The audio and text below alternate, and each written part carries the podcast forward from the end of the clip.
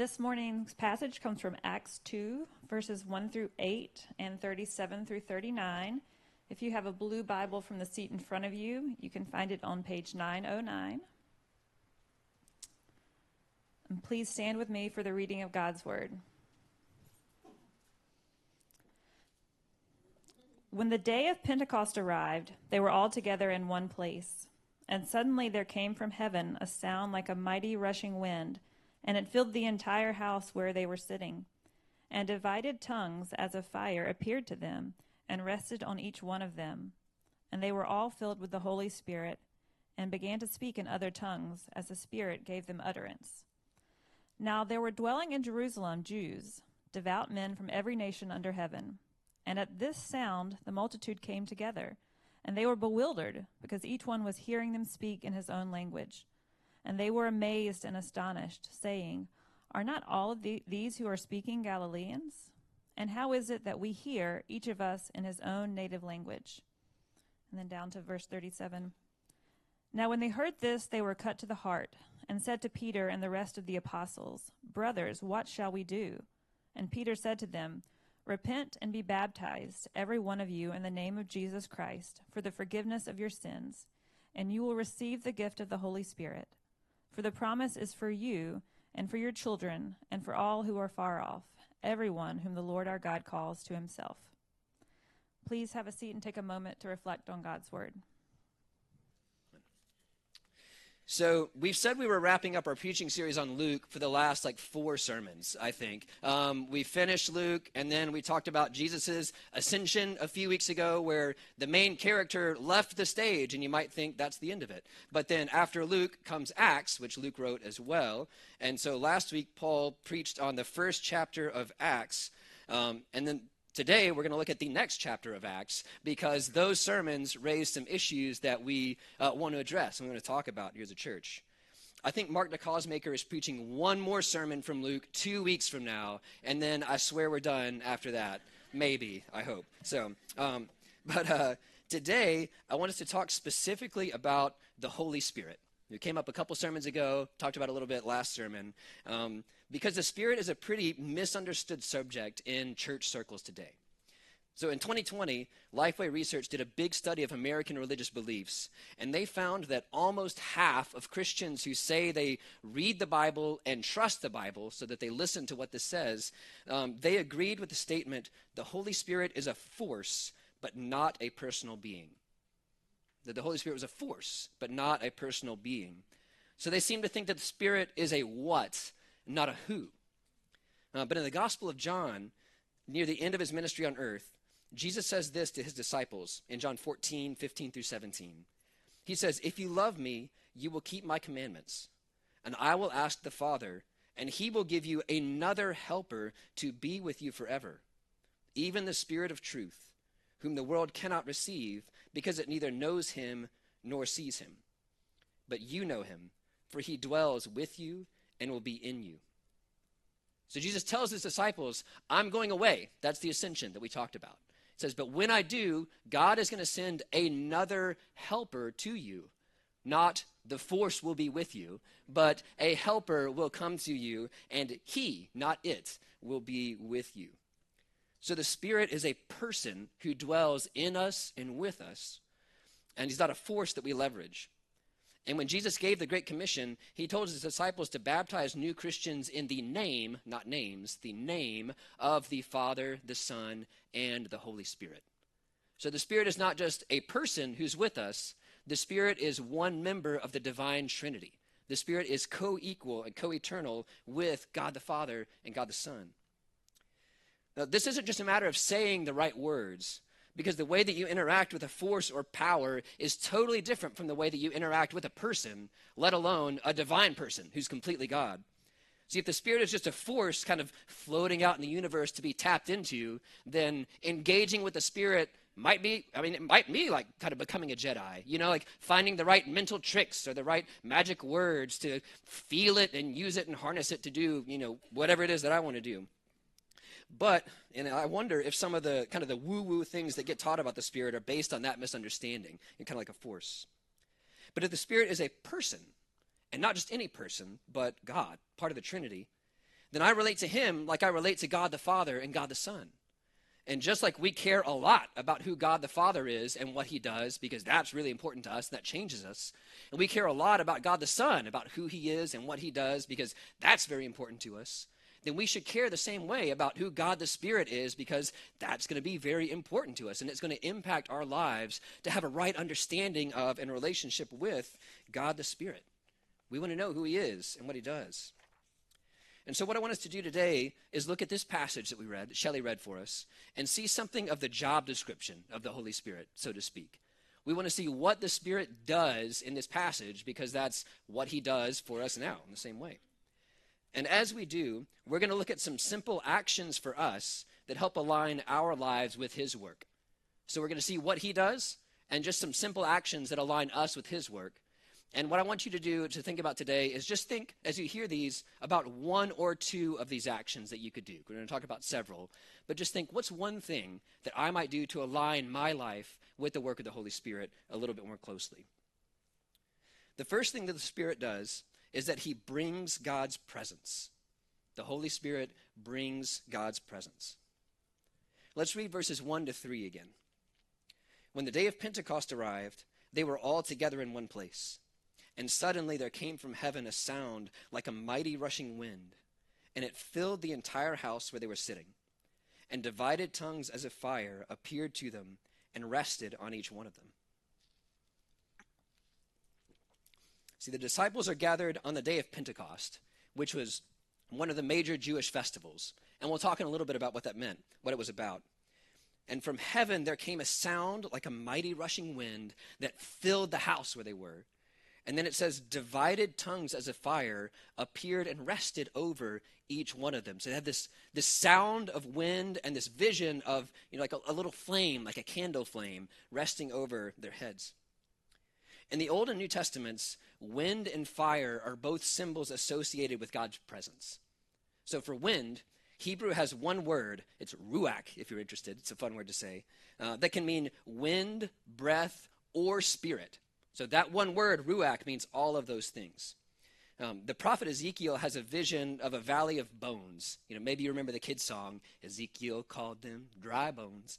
Um, so has a vision here. Um, I do not have the spiritual gift of music. Um, but uh, in this vision, God makes these bones come back together, and then he covers them with flesh. And then he says this to Ezekiel. He says, call the breath from the four winds to come fill these bodies so they live. Ezekiel does, and they do. And then God interprets this vision by saying, People of Israel, I will raise you from your graves, and I will put my spirit within you, and you will live. And so he says there, you see that the holding of those things together of breath and wind and spirit, kind of all in one in this vision. And so when our passage says the disciples hear the sound of a wind from heaven filling the room, they would have heard that and immediately thought, this is God's Spirit doing something. Fire is a symbol of God's presence too. One of the things that Pentecost celebrated was the anniversary of when God gave Moses the Ten Commandments. So this was a, an anniversary of the giving of the law at Mount Sinai. And if you remember that story, God brings the Israelites out of Egypt in the Exodus, and he brings them to the foot of this mountain of Mount Sinai. And then there's this manifestation of God's presence where fire comes down and descends on top of the mountain. And that fire makes the mountain holy. God actually says that no person or animal is allowed to come to the foot of this mountain. Only Moses can come up because of my holy presence. And so the fire there is, God is there, but it's like a keep out sign. It's like this is dangerous because God is holy. But look what happens here. There's fire again. But where is the fire? It's not a keep out sign anymore. Luke is very careful to say it divides out and it rests on each individual man and woman who are there. It's not kind of one flame hovering over the whole thing, it's individually sent to the people who are there men and women, rich people, blue collar folks, servants would have been there. So once the fire of God's presence was out there, but it becomes in here for his people. So God's divine breath, God's holy fire come to his people gathered together and to his people individually. See, we know from the rest of the biblical story that when someone becomes a Christian, God's Spirit brings God's presence into their life in a permanent, incredibly intimate way. That's part of why we say things like Christianity is a relationship, not just a religion. Because it's not just a matter of these sentences that we agree to, or these practices that we do, or even just showing up in church on a Sunday on a regular basis. It is a living relationship with the holy presence of God that we have received into our souls, that God has moved into us. The Apostle Paul puts it this way He says, For all who are led by the Spirit of God are sons of God. For you did not receive the spirit of slavery to fall back into fear but you have received the spirit of adoption as sons, by whom we cry, Abba, Father. So, true Christianity, receiving the life of the Holy Spirit into mine, makes me a different person. That's why we use the language of being a new creation or of being born again. That term has kind of been co opted and can mean weird things depending on who's using it. But uh, it came from Jesus. He said that we have to be born of the Spirit to see Him and know Him truly. God brings us from being spiritual orphans to being his sons and daughters when we come to him through his presence. And one way we respond to that, one of these simple actions, is just prayer. It's connecting to God relationally. Again, not to some force that I try to figure out the words to manipulate the right way or get the right mentality about, but it's spending time with the presence of God that has been given to me in my soul. That's what prayer is fundamentally. It's communing with God through His Spirit. Because He's a person, prayer is spending time with a being who loves us and whom we love in return. That's what it means to be in His presence. And the second action is meditating on the Bible. Meditating on the Bible.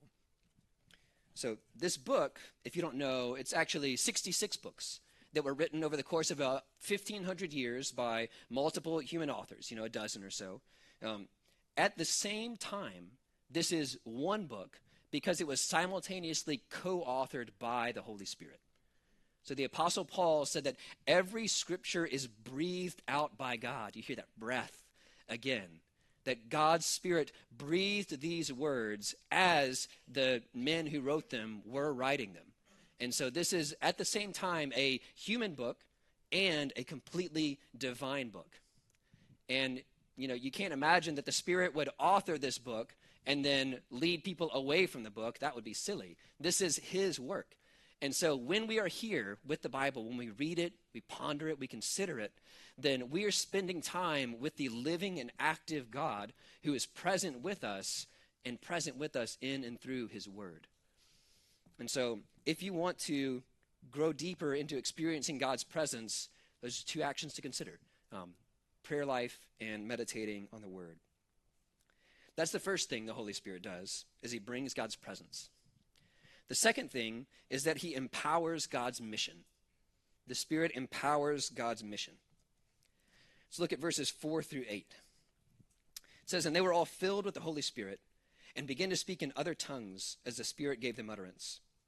Now there were dwelling in Jerusalem Jews, devout men from every nation under heaven. And at this sound, the multitude came together, and they were bewildered, because each one was hearing them speak in his own language. And they were amazed and astonished, saying, Are not all these who are speaking Galileans? How is it that we hear, each of us in his own native language?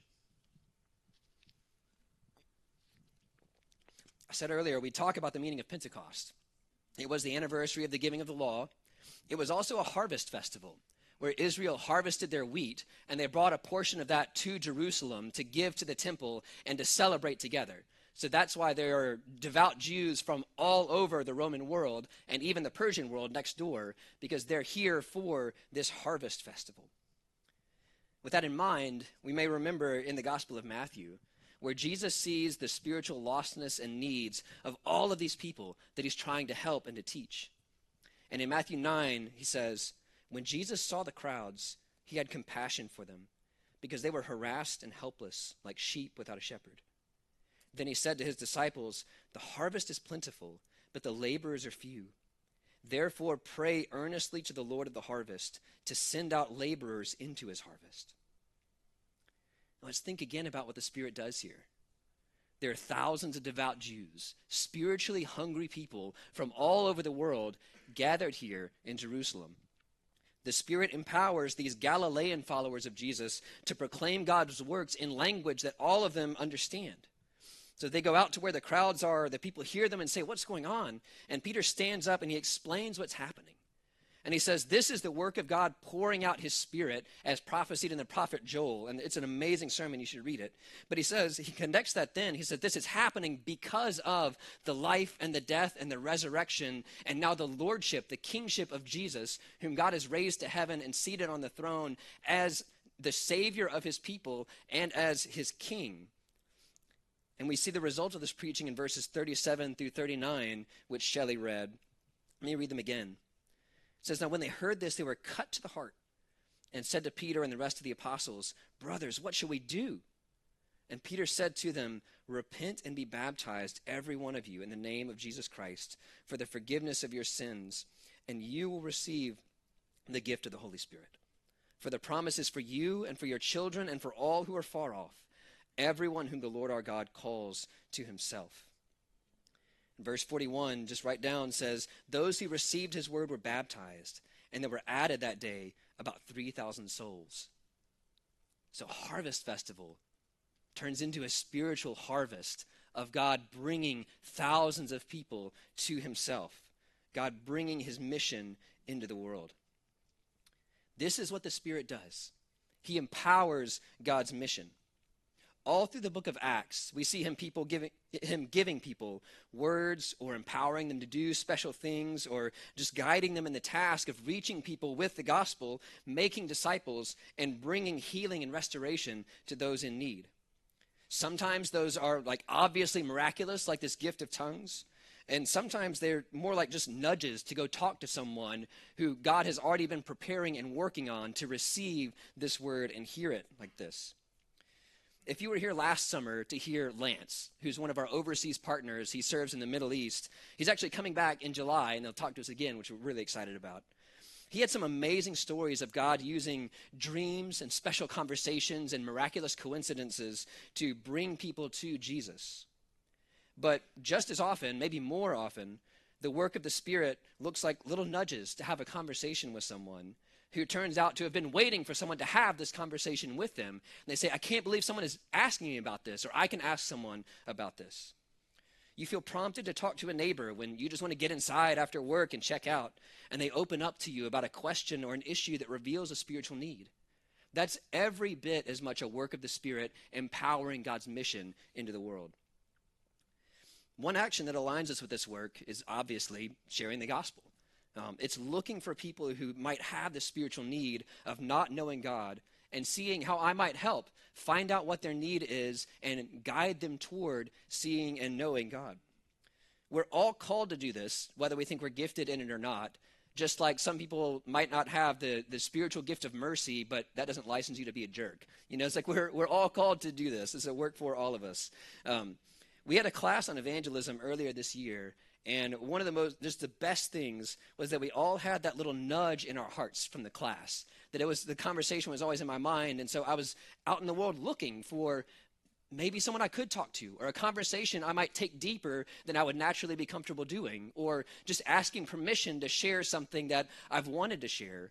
And almost every week, it seemed like we had amazing stories of finding someone who was prepared to hear this word and it wasn't just uh, they became a Christian right on the spot, but we began new relationships and new conversations with people that let us share the gospel just by trying a little harder, being willing to take kind of those extra steps of courage to align with the Spirit's work. Another action that aligns us with the Spirit's work of empowering God's mission is serving others.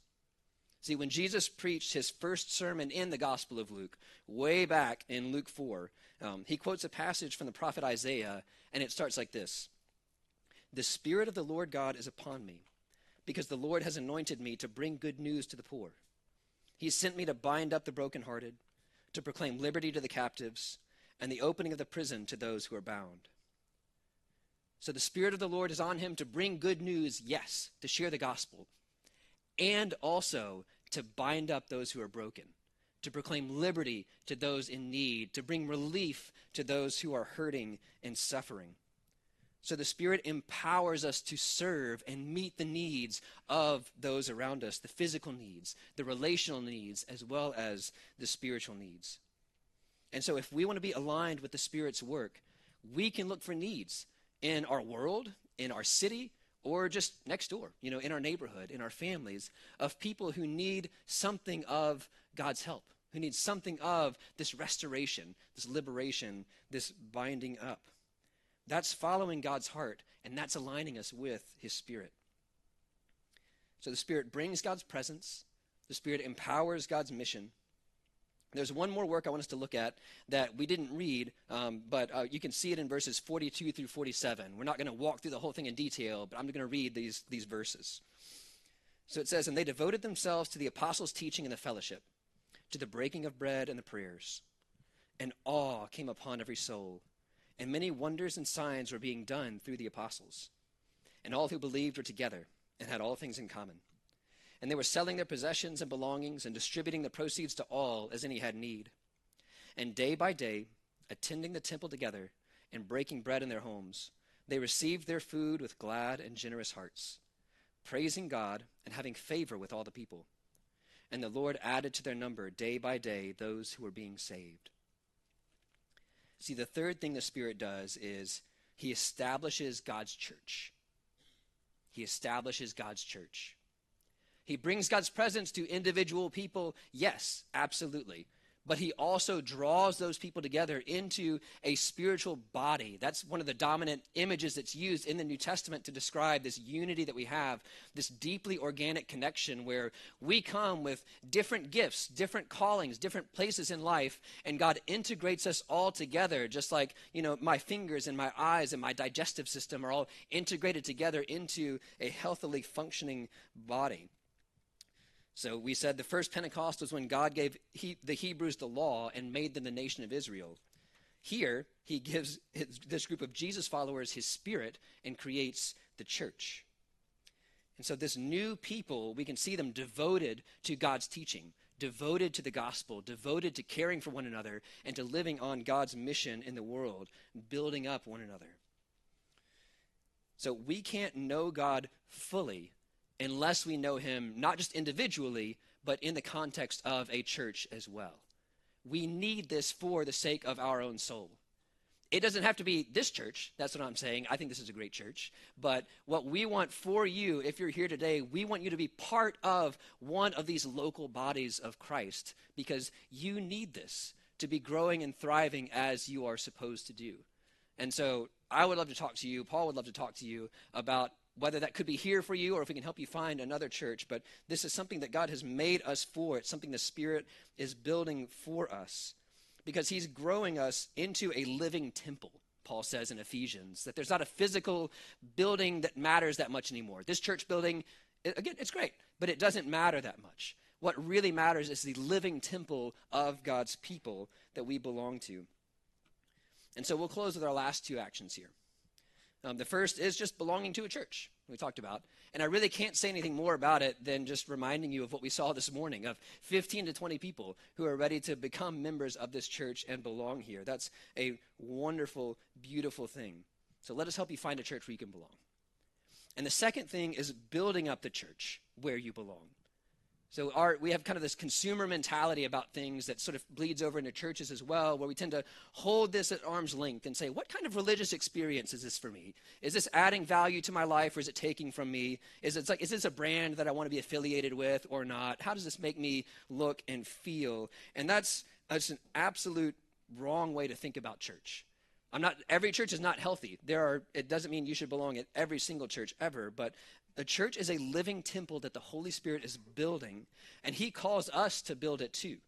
He calls us to build one another up spiritually in personal relationships and community, and also through serving and providing for and supporting the church. You are needed if you're part of this church. It's not just that you belong here, we want you to belong here, we need you here. And so, what Paul said earlier about that serving interest form that we're going to send out, we know some needs that we think we have. We might find out some needs that we didn't know we had until someone, you know, who's gifted in them brings them to our attention or someone sees a problem that we didn't see. And so we, we love people coming to us with that, not with a critical spirit, but with a helpful spirit of, hey, I want to build up this church. We want that for you and from you. And so please look for ways, ask us to help you find ways to build up the church. This is what the Spirit does. He brings God's presence so we can be reconciled to Him and worship Him. He empowers God's mission to see more people come to know Him and find reconciliation and healing in Him. And He establishes the church, this living temple to God. And in all of these things, He does this by using the Word of God and by pointing people to the life and the death and the resurrection of Jesus that we call the gospel was what we talked about in our confession time that he brings people to depend on Christ and to live into that reality of God's forgiveness of us, God's adoption of us into his family through what Jesus had done. And through those things, he builds us up in that gospel, beginning now and going on into eternity. Pray with me, if you would.